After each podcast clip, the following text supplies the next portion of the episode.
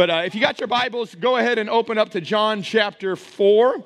John chapter 4 is where we're going to be this morning. I'm titling the, this title of this message is called It's Harvest Time. Look at somebody next to you, tell them it's harvest time. Look at the person next to you, go dun, dun, dun, dun, dun, dun, dun, dun. Harvest time. All right, so. oh, we're starting off bad already. All right, so. John chapter 4, verse 37, actually reading out the message translation. This is, a, this is a story of Jesus that was having an encounter with a woman at the well. And uh, I, wanna, I want you to read this with me. Uh, normally, men didn't talk to women, so this is a big deal for Jesus to be stopping at this well, having this conversation with this woman. And it says Just then his disciples came back and they were shocked because they couldn't believe he was talking with that kind of woman. Not, not one, no one said what they were thinking, but their faces showed it all. Come on, how many, how many of you got a face like that? Your face shows it all. You don't even have to say anything. How many married to somebody like that? They don't even have to say it. You just look at them, you're like, oh, Jesus, help us. Help us. So these guys come back. They come back from, from this, from, from where they are, and they come back from getting food, and here's Jesus talking to a woman, and they got this face. They're not saying it, but they got the face. And because they got the face, the woman took the hint and she left. And in her confusion, she left her water pot. Now look at the next one. Since back in the villages, she, she told the people, Come see a man who knew all about the things I did, who knows me inside and out. Do you think that this could be the Messiah? And they went out to see for themselves. And in the meantime, the disciples pressed him, Rabbi, eat. Aren't you going to eat? Watch what he says. So he tells them, I got food to eat you know nothing about. The disciples were puzzled, thinking, Who in the world brought him a Big Mac? We went to go get food. Who brought him food? And here we are. He says, Well, no, guys, listen, who could have brought him some food? Jesus said, The food that keeps me going is that I do the will of the one who sent me, finishing the work that he started. Now, look at this next verse. And as you look around right now, wouldn't you say that in about four months, it'll be time to harvest? Well, I'm telling you to, everybody help me with these three words Let's do it one more time. Ready? Open your eyes, Open your eyes and take a good look at what's right in front of you. These Samaritan fields are ripe. Ready? Here we go. It's it's harvest time. Father, we love you. God, in this moment, we, we ask that you would download into our hearts all that you have for us. God, we pray, Lord, that you would speak to us. Um, God, uh, that, that, that this would not just be information, but that this would be a revelation that would lead to us having a transformation in our hearts and souls. God, we thank you, Lord, for all that you want to do today. Lord, we thank you so much for this beautiful weather. In Jesus' name. And everybody said, Amen. hey, listen, if you don't thank, thank God for it, He'll take it. Okay, so thank God for the beautiful weather. How many of you in here wear glasses or contacts? Raise your hand. Glasses. Come on. I'm not the only blind one. All right. So many of you four eyes. Okay, we're all, we're in this thing together. Welcome to our Savior's Church. We're glad you're here. Now, I don't know if you know this about uh, optometry and if you've ever been to the eye doctor. The eye doctor and all that, their terminology is so jacked up. I think it's so jacked up. Uh, it, when, if you can't see far, they call it nearsighted. Who came up with this stuff? Nearsighted means I can't see far, but farsighted means I can't see near. And, and, and I remember when I started realizing that I really needed glasses, it was, it was the day when I couldn't see the street signs. Anybody been there before? You start seeing those street signs like, what street is that? What, where am I at? And I remember going into the eye doctor and getting the tests and then them telling me, yeah, you're nearsighted. And I'm thinking, no, I can see, I see this. I can read this. And they're like, no, no, no, I got to explain it to you. It means you can't see far and there's certain things you can't see. And I remember they got me my glasses and I put them on and I walked outside of that eye, you know, clinic and it was like everything was in 3D. I was like, what? High definition. And you all remember that day? You walked out and you're like, I have been missing out on all of the world. There's colors I've never seen. That's a tree? Wow, I thought that was a sign the whole time. Okay, you're seeing things. How, how, many of you, how many you, you can't see near? Raise your hand. You can't see near, things that are close. How many of you, you can't see far? Okay. How many you can't see? You just can't see at all? I, I, I saw some of y'all, y'all were like, I'm just all in. I'm all in. I can't see Jack. All right. Um, so I got a good radio voice, so that's okay. So they, uh, they, we, we all have, you know, usually some vision problems. And I think that can correlate over into the spiritual. And this story kind of correlates into that when it comes to the ability to see. One of the things that Jesus tells his disciples is, I want you to open your eyes. You need to open your eyes and you need to see something that you're not seeing. See, the guys had just come back from lunch. They were hungry, so they went to lunch and they come back and they're coming back to bring Jesus some lunch. And Jesus is sitting there having a conversation with a woman that he probably shouldn't be having a conversation, at least culturally, should not be having a conversation.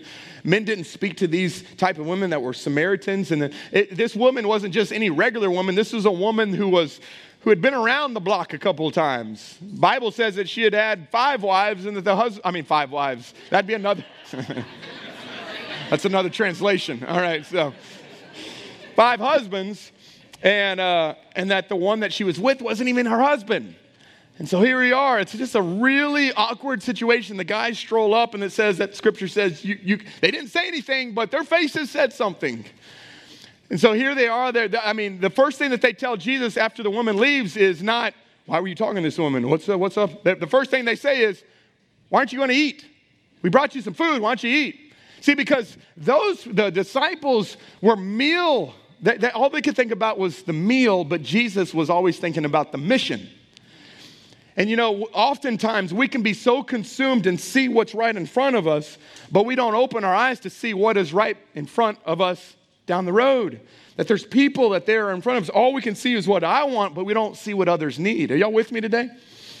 This is an, an issue in our lives that oftentimes, even as Christians, as followers of Jesus, that we can be serving and following Jesus simply for the fact that we just want Him to bless us. Not realizing that God wants to bless you so that you can be a blessing to others. God wants you to lift up your eyes and open your eyes to see that there's other people that are around you. And it's amazing when you finally have an encounter with God. This is for, for all those that have been here, maybe that have gone through freedom. How many in here have gone through freedom? Raise your hand. Okay, a lot of y'all. How many of you, when you came out of Freedom Weekend, you look back at your life and you go, there were some things I saw that were blurry, that weren't good, and now I see clear. I saw some things, some new things in my life I'm seeing people in a new realm before. I'm seeing my relationships in a new way. And so that's kind of our prayers that we would be able to see it. Our passion as a church from the beginning when Pastor Bubba and Miss Tracy started it, it's been the mission from the last for the last 18 years is to reach people and and build lives. That people would know God and find freedom and discover their purpose and make a difference. But but here's what I want you to know when it comes to reaching people. We exist as a church not just for the people that are here in this room, and I'm glad you're here in this room, but we as a church exist for those who are not in this room yet. And, and let me tell you something you can't reach people you can't see. You might want to write that down. Write, write, write that down with me. You can't reach what you can't see. So, the first thing that we've got to ask God is God, just give me eyes to see people like you see them. Because Jesus saw this woman these guys undoubtedly had crossed paths with this woman, but there was something that Jesus saw in this woman that the other guys didn't see. And come on, if we got to be a church that really reaches people, we got to see people first before we can reach people. This is where it begins. And I think if Jesus was standing here right now, if Jesus could be here, he would tell you, open your eyes. Look at the people that are around you. I've put them in your life for a reason. God wants us to see that. But then he switches gears with these guys and he starts going from what you see and what you eat to he starts talking about harvest. Now, for all of us in here, many of us don't understand harvest terminology. I mean, we're, we're, many of you know about apps, but you don't know about farming. How many of you actually have a farm? Like you actually farm? There's a couple guys, there's one in here. I'm not talking about like cucumbers in the backyard, okay? I'm talking about like a real, okay? Galen knows. And so when, when, when, when you hear this terminology of farming and that, hey, listen, you say four months to harvest, I'm saying, no, no, no, it's harvest time now. Now, this for, for us in here, we're like, yeah, harvest time. It sounds good. We like make it spiritual. But I guarantee you, harvest time for a farmer means what does it mean, Galen? Work. It means I got to get up before everybody else. It means I work later than everybody else, but it means I work harder than everybody else because I've got to get the work in to actually get the harvest. It's great to hear about it, but if I actually want it, I've got to go get it. And as a church, this is what Jesus is telling us. Listen, he's saying, listen, y'all, it is harvest time right now. And we're like, yeah, harvest time. You don't know what you're clapping about. It's time to get to work. How many of you know yesterday for the egg drop took some work? All those that showed up with your kids, you're like, this is awesome. We were like, dear God, when is this going to be over with? Come on, I'm just saying what all y'all were thinking. I saw your face, right? And yet we celebrate and we're all excited, which, by the way, I just got to tell you this. This is so cool. I, I, I, got a story yesterday of a family that came up to one of our guys and they said, Hey, just want to let you know we have, we have family here in Jennings, but we're not here from Jennings. We actually live in Georgia and we fly every year to Jennings to be a part of the egg drop. what? So I never want to hear you complain you drove to, from Gaydon, okay? I don't want to. Call me when you fly from Alaska, and then we'll talk about it. But listen, I'm so I'm so fired up for Easter. I think it's harvest time. I mean, come on, listen, our church is growing. Some of y'all having a hard time finding a seat. We're growing. Come on, how many of that's a good problem? It's a great problem. We want to reach people, but it takes work. Easter next week, and I'm excited. I'm glad you're excited. I mean, it's going to be great. People are going to give their lives to the Lord. We're going to see this place packed out. We'll probably have more people than we've ever had in the history of our church. But can I tell you, y'all love it. I hate it. Four services. That's, a, that's work. Our dream team has to put in the work to make it happen. But we don't do it just to do it, we do it because God has called us to do it. So you might get tired in it, but you never get tired of it. Come on, somebody. Because people matter to God, people matter to us. And so harvest time, it's, it's work, it's work, it's work. But that's all right. God's called us for this time. It's harvest time for us to go to work. So, with that, uh, I, I want to talk about how do we as a church position ourselves getting ready for the biggest Sunday of the year to reach more people than we ever have this year. Um, and the way that we do that is a simple way. Now, survey says that there's 11% of people that are Christians that really have the gift of evangelism, like sharing their faith. They love sharing their faith with people. 11% of people have that, which tells me 89% of people, every 89% of y'all probably in this room, have a hard time sharing your faith with people, have a hard time really connecting with people in that way. And so, I want to do today is I want to help you help us learn how to reach people in a way that's not weird. Come on, how you know some weird people that have done weird things? They like say weird things. I'm not, you're not, I'm not gonna show you how to like stand up on Main Street with a box. You know, we're not doing any of that. I'm not gonna show you, I'm not, nothing weird. There is a simple strategy that God used, that Jesus actually used to reach people. And how many know if Jesus modeled it, it's meant for us? So I want us to go to scripture and find out how do we reach people the way that God has. Now, God has called us to be a blessing. How many know God has called us as a church to be the biggest blessing in Jennings and in Jeff Davis Parish than, than, than anybody? We want to be the biggest blessing. We want, this is our prayer, we want that if our Savior's church no longer existed, our city would cry because of all that we do for it. That's our prayer, that we make such an impact that the people around here would miss us. I'm gonna tell you, there's some churches, a lot of churches that have folded that nobody even knew that they folded. We wanna make such an impact that people are, are, are changed when they experience our church. Not because our church is great, but because our God is great. Come on, somebody. And so this is a time for us to be a blessing. But here's, I want you to, I want, I want to maybe change the way you pray. You, you need to pray, God bless me but you need to pray that God not just bless you with what you need, you need to pray that God blesses you with more than you need so you can be a blessing. So that's my prayer. God, God, give me more resources than I need so I can give more. God, God, give me more time. Give me more, more, uh, more leadership. Give me more uh, everything that I want. God, give it to me in abundance so that I can be a greater blessing. And so, uh, this strategy that we have in reaching people is what I call the blessed strategy. Um, it's an acronym. It's going to be B L E S S. So it's going to be simple, and, and really we just use it to help you remember how to do this. So we're going to start with B, and the first B is to begin with prayer. Begin with prayer. The, the very first thing that you've got to do if you want to reach people, if you've got a neighbor or a spouse or a coworker, man, they just need Jesus. I want to reach this person. I want to see them come to know Jesus. It starts with prayer. How many know everything starts with prayer? How many got the pray first bracelet? Everybody got the pray first bracelet? If you got it, we pray first. Only reason I don't have it on is because it broke the other day.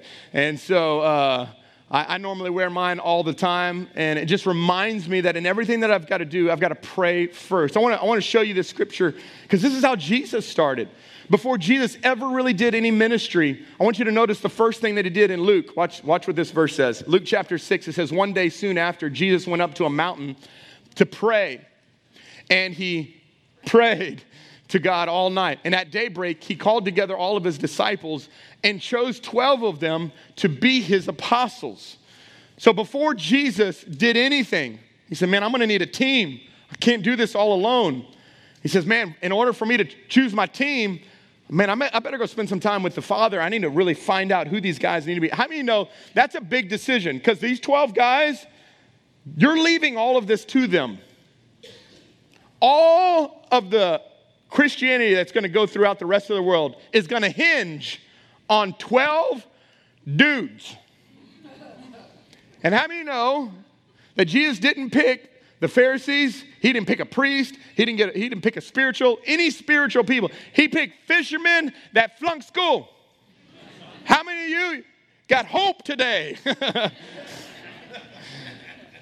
he picked a tax collector who was ripping people off. You, you look like a great, you're on my team. Come on. Me? He was like, Me? Yeah, you. Me? He got me talking to you. Me? No, you. You're on my team. Jesus chose the, the people that nobody else would choose the rejected and the hurt and the marginalized, and teenagers at that. That's why all throughout his, his three years with these guys, he's always going, Come on, guys, seriously? Come on, guys, seriously? What's going on? Are y'all ever going to get it? No, they're teenagers. They don't get it. But this is what happens. He continues to repeat himself and pour his life into 12, but it, it began with prayer.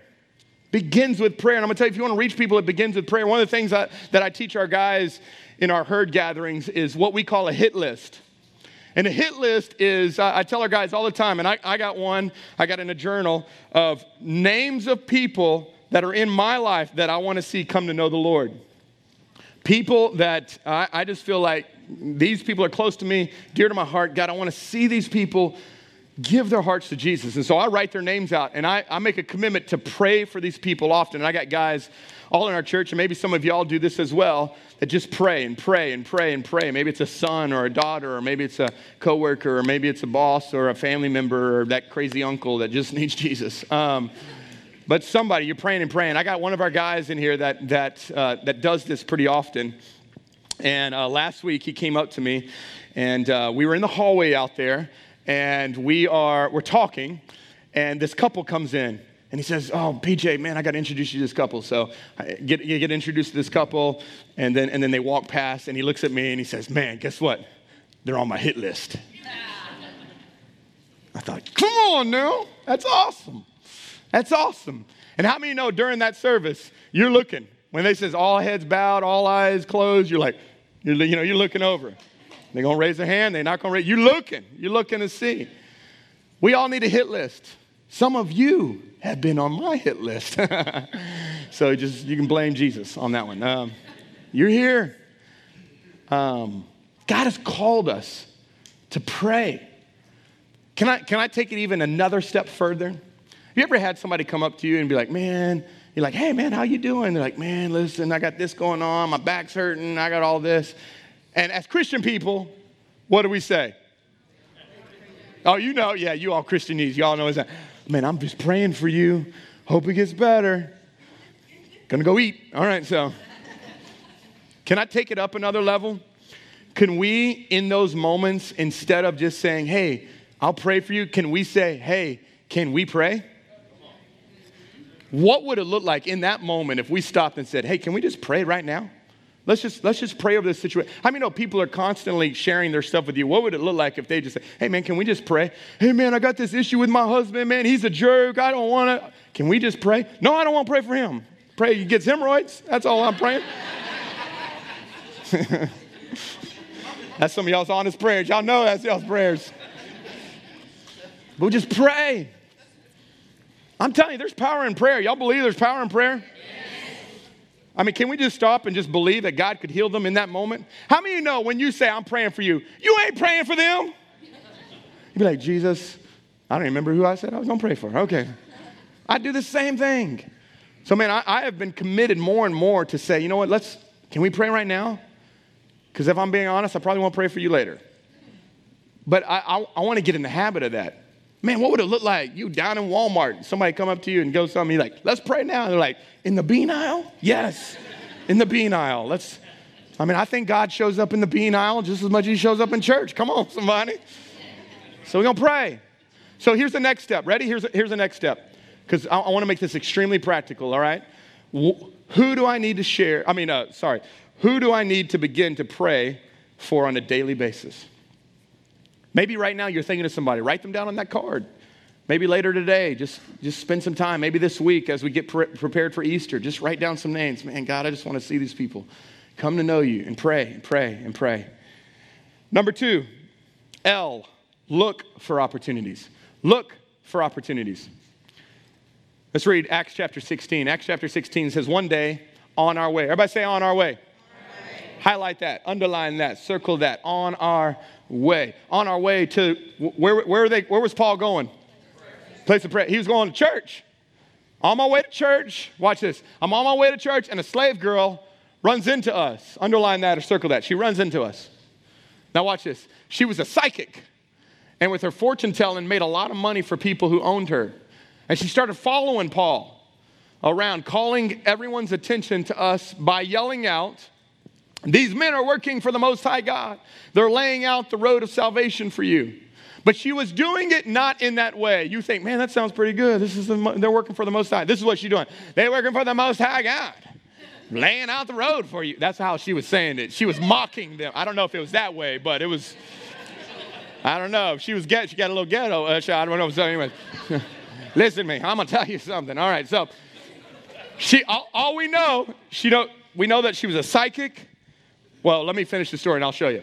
She did this for what? A number of days. Like, she's a stalker now.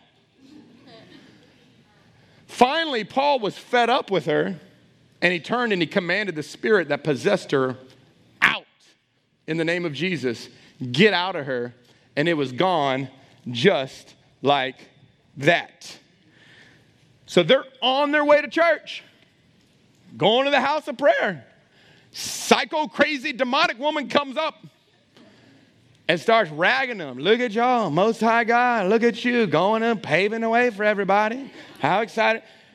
And it says that they just ignored her and went on to the place of prayer. The next day they come back to go to church, just trying to go to church.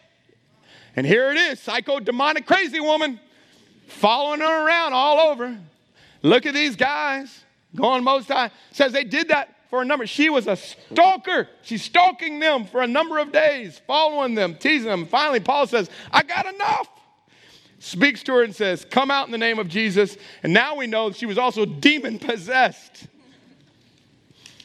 Now, I don't know about y'all, but I can be what, we, what I would like to call a, a selective stopper that while I'm on my way doing things, there are certain people that I meet maybe at Walmart and I'm like, yeah, hey, and we talk for 30 minutes. There's other people I go down aisle seven, and as I'm going down, I'm like, nope, not tacos tonight. All right.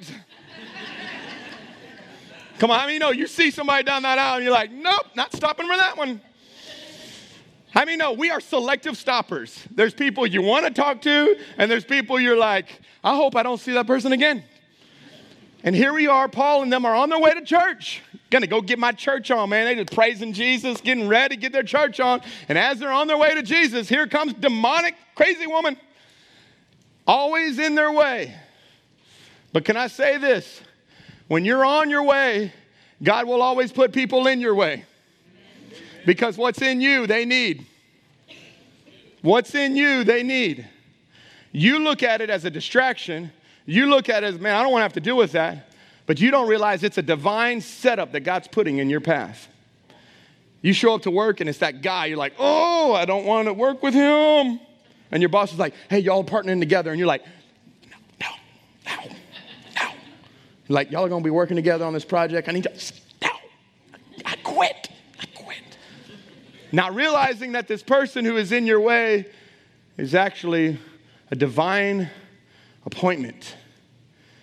You go and you read this story. This woman gets delivered from this demon, And then she becomes one of the founders of the Ephesus church with the Philippian, I mean, the Philippian church with the Philippian jailer. She becomes one of the core members of the beginning of the Philippian church. As you're on your way, God will put people in your way. Have y'all noticed that before? Have you ever noticed it after it was you passed it up that you look back and you're like, that was a moment I missed? I've had so many of those where I'll be, whether that's at Walmart or whether that's at the gas station or whether it's just driving somewhere, a restaurant, and someone will come up to me and they'll start sharing stuff, and I'm thinking, I just want to eat. Like, I just want to eat.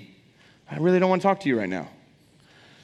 And then after it's all said and done, I'll think, man, I should have talked to them. They were pouring their heart out, or they, that was a moment. And I, God will slap me up the side. You missed it. You missed it.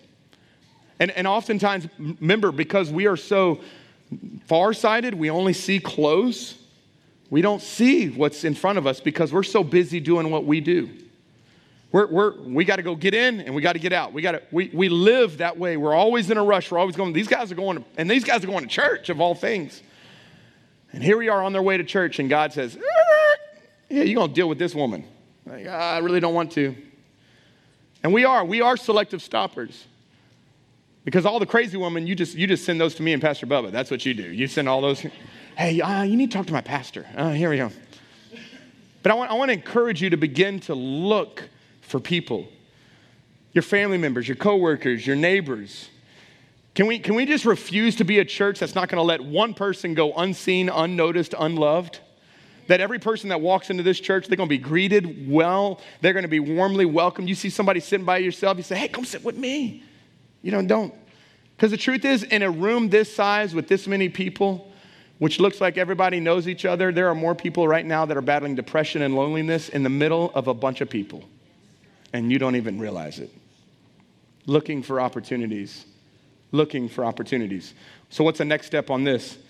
Who is in your way that needs your time, attention, or ear? Can I even say this? It may be your children. You may be so busy with work or so busy with whatever going on. It might be your own kids that are going, hey, I'd like some time. I'd like some attention. It might not even be just lost people. It just might be, might be your wife. It might be your husband. It might be family. But who needs your attention? Here's the next one. So, bless, begin with prayer, look for opportunities. This one you're going to love. This is one of my favorites. Eat with them. Come on, somebody. How many you say, I'll take that one? I got that one. Okay, I can. Do you know that the, one of the number one strategies that Jesus used to reach people was he ate with them? Did you realize that? One of the things that Jesus was constantly made fun of was that he ate with people that they felt like that he shouldn't have been eating with. Well, let me give you a story. Watch, watch, watch how this plays out when Matthew, one of the guys, one of his disciples that's on his team, watch how he gets them. So later, Matthew invited Jesus and his disciples to his home. Remember that story I said when he chose Matthew? Matthew, you're going to follow me. Well, says Matthew invites Jesus now to his home as, as dinner guests. So he says, Come on. Matthew's like, Hey, I'm going to throw a party. Come on, I want you to come. Jesus, bring all your boys. We're going to come. We're going to have a party. How many know Jesus loves to party, by the way? He's a party guy. He loves parties. He's always showing up at parties. And he's along. Now, now here's, here's all the, the guests that are at the party, though. There's, there's some tax collectors. They were hated by people. And other disreputable sinners. I mean, no, that party was thrown off. Okay, that was, this wasn't, this wasn't a Christian party. Okay, this was, this was a crazy party. And yet, watch, but when the Pharisees saw this, so the religious people saw what was going on, they asked his disciples, now watch their demeanor, why does your teacher eat with such scum? That's how they viewed these people. Man, those are like the scum of the earth. Why are you, why are you hanging out with these people? Those are the rejected. Nobody wants to be with them. They rob, they steal, they, they live immorally. Why would, you, why would you go with these people? And I love what Jesus says. This is what Jesus says. He says, when Jesus heard this, he said, healthy people don't need a doctor, sick people do. Mic drop just walked away. I notice that one of the ways that Jesus engages people is he just eats with them. Why? Because in those days, eating with people meant intimacy and relationship. You were building relationship. See, for us, we don't understand this because if you want something to eat, you go to McDonald's or you go to the drive-through, you go to Popeyes, and it takes you 15 minutes and you eat your food and then you go on to your day. In these days, if you wanted to have a meal, it was like four or five hours. You had to prepare it all, and you had to have, and how many know in four or five hours you're having conversations? So here's the question When's the last time you shared a meal with someone who was not of the faith? When's the last time you sat down across from somebody who didn't vote the way that you vote and didn't look the way that you looked, and you try to engage their world to find out their viewpoint and where they are? I, I think God is calling us as a people to not only pray for people and not only look for opportunities, but to eat with people. Because in these concepts, when you're eating with people, you get to share your life and they get to share their life with you. And as they're sharing their life with you, you're going to learn something, which is the S, which is a way to serve them. Because as they're sharing their life with you, they're also probably sharing the areas where they need help. And this is the opportunity for us to serve them. Mark chapter 10, verse 45 says, For even the Son of Man came not to be served, but to serve others and to give his life as a ransom for many. You know, we are, today's Palm Sunday. We're celebrating the week leading up to Jesus' crucifixion. On Thursday, we will celebrate uh, the, the Last Supper and the Passover that Jesus had with his disciples. And I, I shared this this past week in our midweek devotionals um, about just something that God really was pricking my heart on when it came to the idea of the Last Supper. You know, in the Last Supper, when the guys came into the room, they came into the room and sat down at the table. The problem was they didn't do what was etiquette.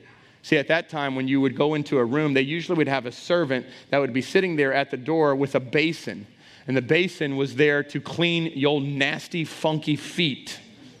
Because how many you know they didn't have Reeboks and Adidas and Nike? They had some, they had some, some sandal pumas. Okay, that's all they had or bare feet. And they didn't have cars. So they were walking in the nastiest stuff. And in that, then those traditions, you would have a servant girl or a servant boy that would wash the guests' feet as they would come to the table. So, because you're sitting at a table with one another and you don't want their feet anywhere near you. So they would wash them.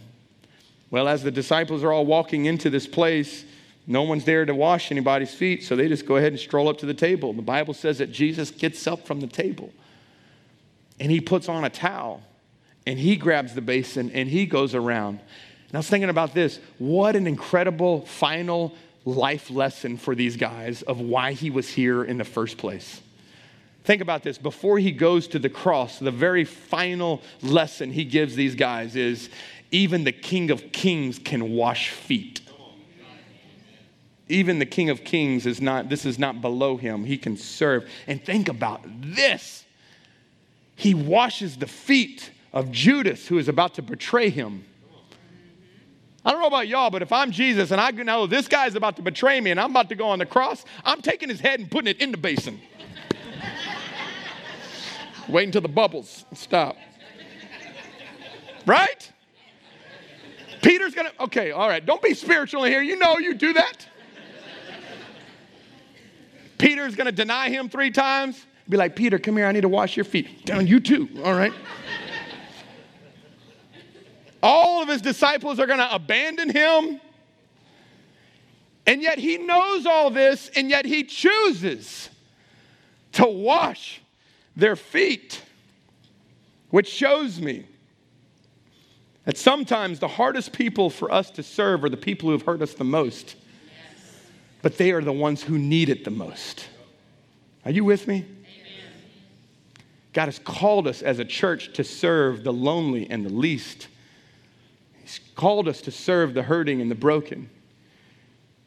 Even the ones that have hurt you, God has called you to serve. The Bible would say this for us to love our enemies. Been dealing with one of my boys this week about bullying. Not that he was doing the bullying, but someone was doing the bullying to him. And I said, You know what Jesus' model is on how you deal with a bully? You bless them and you love them and you do more for them in a way that heaps, the Bible says, heaps coals on their head. And you love them because your identity is not based off of what they say to you. Your identity is based off of who Jesus has called you to be. And hurt people only hurt people because they're hurt. And I'm going to tell you right now, there are people that have been hurt. They've been hurt by the church, they've been hurt by people, they've been hurt by marriage, they've been hurt by a boss, a coworker. We got a lot of hurt and broken people around here. What would it be like if we just served with no strings attached? One of the biggest things I heard yesterday from people this is for free? Like, I don't have to pay for this? No, you don't. No strings attached. You don't even have to come to our church.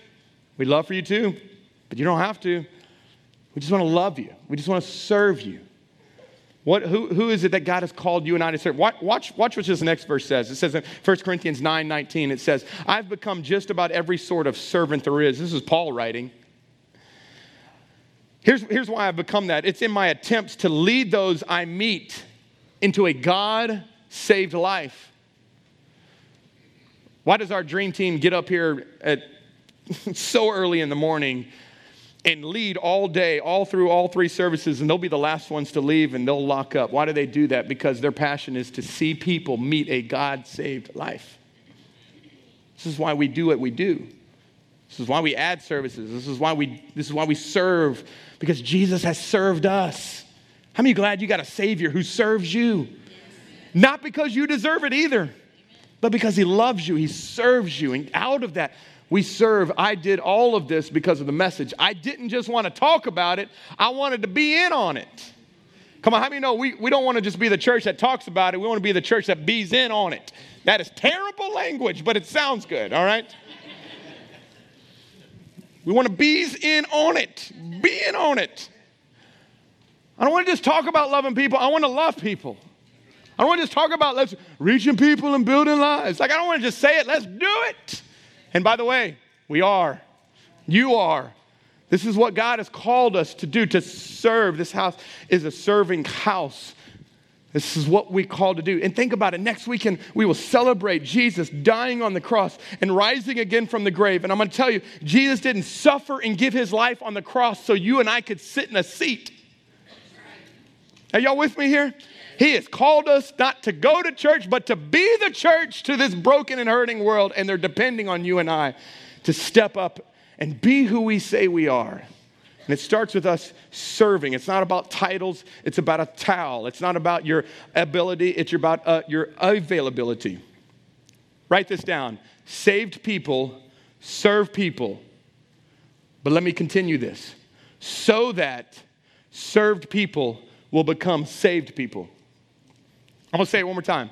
Saved people serve people so that the served people will become saved people. That's our hope. That's our prayer. That's our why. That's what motivates us. So let's ask this question What is a practical way I can serve someone this week who is far from Christ? What is a practical way this week that you can serve someone that is far from Christ? Serve, serve, serve. And here's the crazy thing about when you serve other people, it's usually contagious. I, I was talking to my brother in law the other day, uh, just earlier this morning. He was telling me, he said, Hey, we were, we were, we were on our honeymoon. We were at uh, this, this um, at a restaurant, and the waitress asked us what we were doing, and we told them we just was on our honeymoon, and told them about our faith and where we were and what God was doing in our life. And the, the, the lady came back and said, I want to bless y'all. Like, you don't have to pay for this, I'm paying for it. And so he said, so my sister and him uh, talked and said, well, we've been blessed. We need to go bless somebody else now. So they went into the city and found a guy that was doing balloons and stuff, and they gave him $20 and said, We just want to be a blessing to you. And the guy says, Well, because you do that, the next 20 kids that come up, I'm going to give them free balloons. And I think about, I wonder how long that went on. Y'all know what I'm talking about? I wonder how long. This week, you know, you go in the drive through, you pay for your food, and then, hey, I'm going to pay for the person behind me. Here, here, here's a card. Tell them Jesus loves them. I've heard of those things going on for a long time. What, what if it would be like we find just random acts to serve and be kind to people? I want to challenge you with that this week. Let me give you S, the last S, and that is you share your story with them. Romans chapter 10, verse 13 says, For everyone who calls on the name of the Lord. Now, watch this. Watch what it says. Everyone who calls on the name of the Lord will be saved. That is our hope for Easter. That everyone, everyone, everyone, everyone who comes into this church and calls on the name of the Lord, they will be saved. But how does that happen? Watch this. I'm going to tell you how. How can they call on Him to save them unless they say it out loud?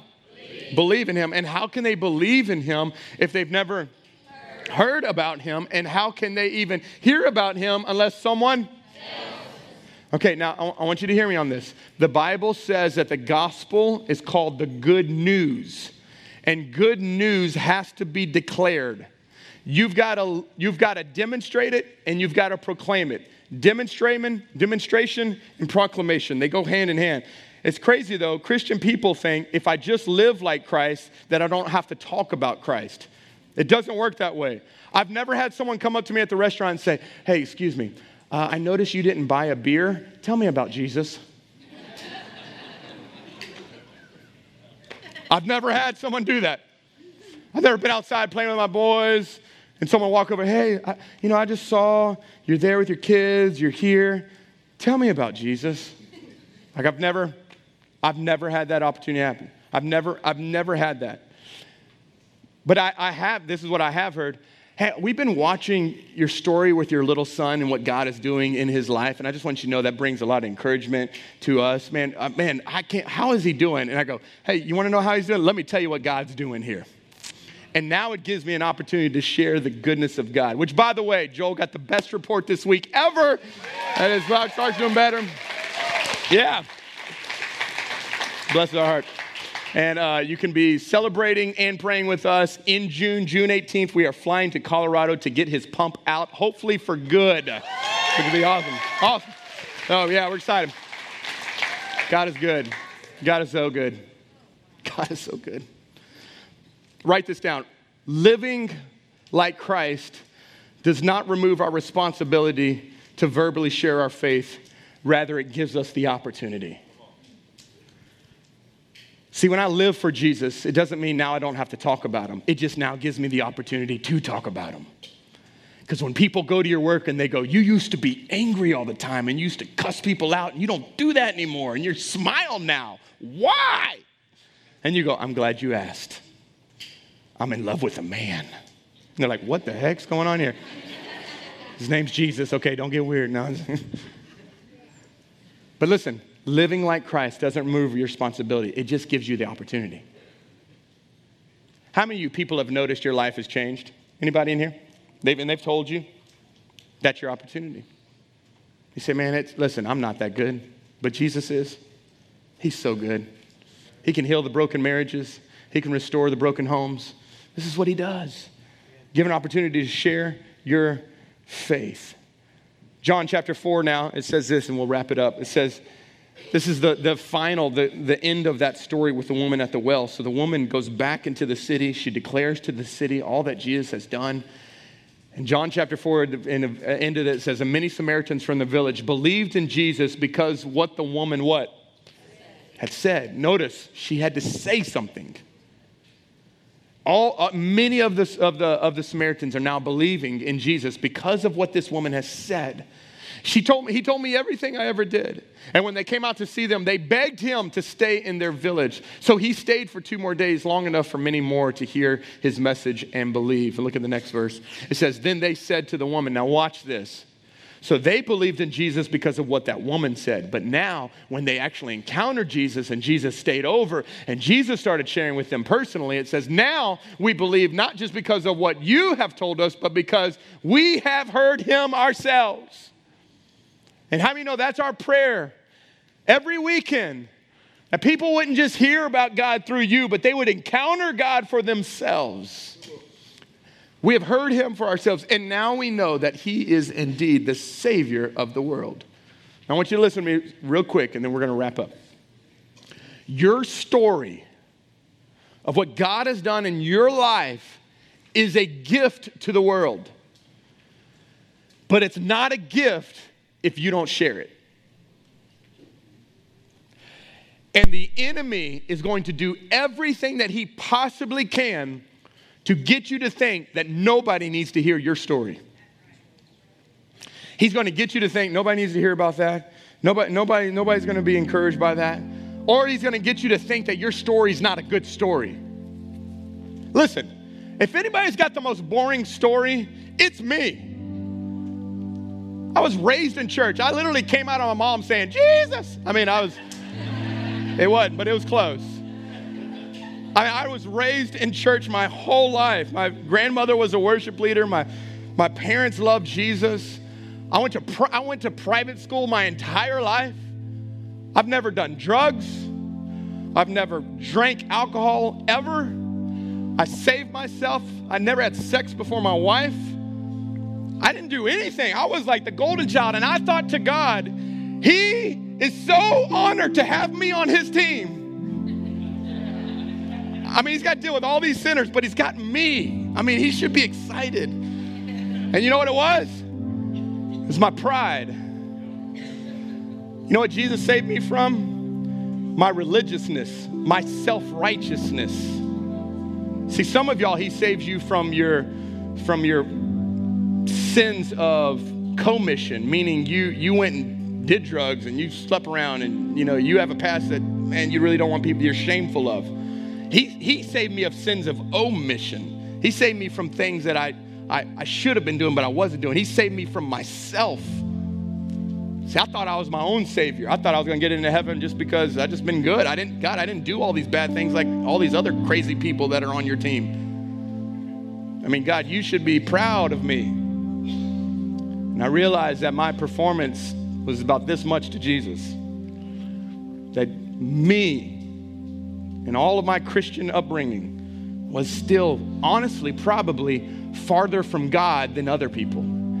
See, because I knew all the right things to say. See, I was raised in the Christian house. I knew how to raise my hand, and I knew, I knew, and I also knew how to hide. And I knew how to put the mask, and I knew what the things to say. So if there's anybody that's got a story that's the most boring, it's me. And yet here I am on a stage declaring to you that you have a story, that God can use you. And I want to challenge you. One of the things that we want to do this week leading up to Easter is we want to share stories of what God's doing in the hearts and lives of people in our church. If you if you right now like I need to share my story. I need you to hear me. You need to share it. Because the Bible says we overcome the enemy by the blood of the cross, by the word of our testimony, and that we did not love our lives even unto death. If there's anything that God wants to use right now, is your story. Can I tell you how many people I have met that come to our church now because they heard of the stories of the people in our house and what they were doing in here? They're like, Billy Knight goes to your church? Yes, he does. And he has been delivered Come on, BK. Some people walked into here and they're like, You go to church? Yeah. And they're like, You go to church? I do now. It's amazing of what God is doing. Listen, nobody thought that this woman that had five husbands would give her heart to the Lord. And here she is with her sketchy, crazy past, encounters Jesus, goes back and wins her city to the Lord that could be you. That could be you. Your neighborhood could be waiting on you. Your workplace could be waiting on you. Your school, your classroom could be waiting on you. Like, you are the gift. God has saved you so that you, in return, can then declare his goodness to others around you. So, would you do this? Would you, would you just pray? Well, let's just pray right now. Father, we love you. God, we invite you in this moment. But God, I, I know how the enemy is. I, I know the lies he speaks. Man, I can't, I can't share my story. I can't, I can't share this shame. Well, God, we thank you that you have taken all the shame. You have removed the sting of guilt. God, you have replaced it with life, with hope, with forgiveness. God, the, the, the heroes of our stories is not that we were good enough and we cleaned ourselves up, it's that we serve a Savior who cleaned us up. We serve a Savior who came in and He was the hero. And He took our, our self righteous hearts and softened those. He, he took our lives that were so self consuming and he, he flipped it around. God, we, we don't deserve your grace. We didn't earn your grace, and yet you, you pursue us and you love us. And you loved us when we were the most unlovable. It's what we celebrate in this Easter time, God, that our sin was so great, but your love was greater. So, God, I pray today, Lord, as a church, that we would be compelled to share what you have done in our lives, that we would be compelled to invite, we would be compelled to pray and to look and to eat and to serve and to share because life is short and eternity is long. God, I pray, Lord, that there would be an urgency in our hearts. Even right now, God, you're, you're, you're putting people's you're putting people's names in people's minds right now. God, give us boldness. May next week, may your house be filled with people who are far from you. May people have an encounter with you. And may that start with us. God, we love you. We're so thankful for you. God, today we give you our hearts, we give you our lives, we give you everything. In Jesus' name. And everybody said, Come on, let's celebrate Jesus today.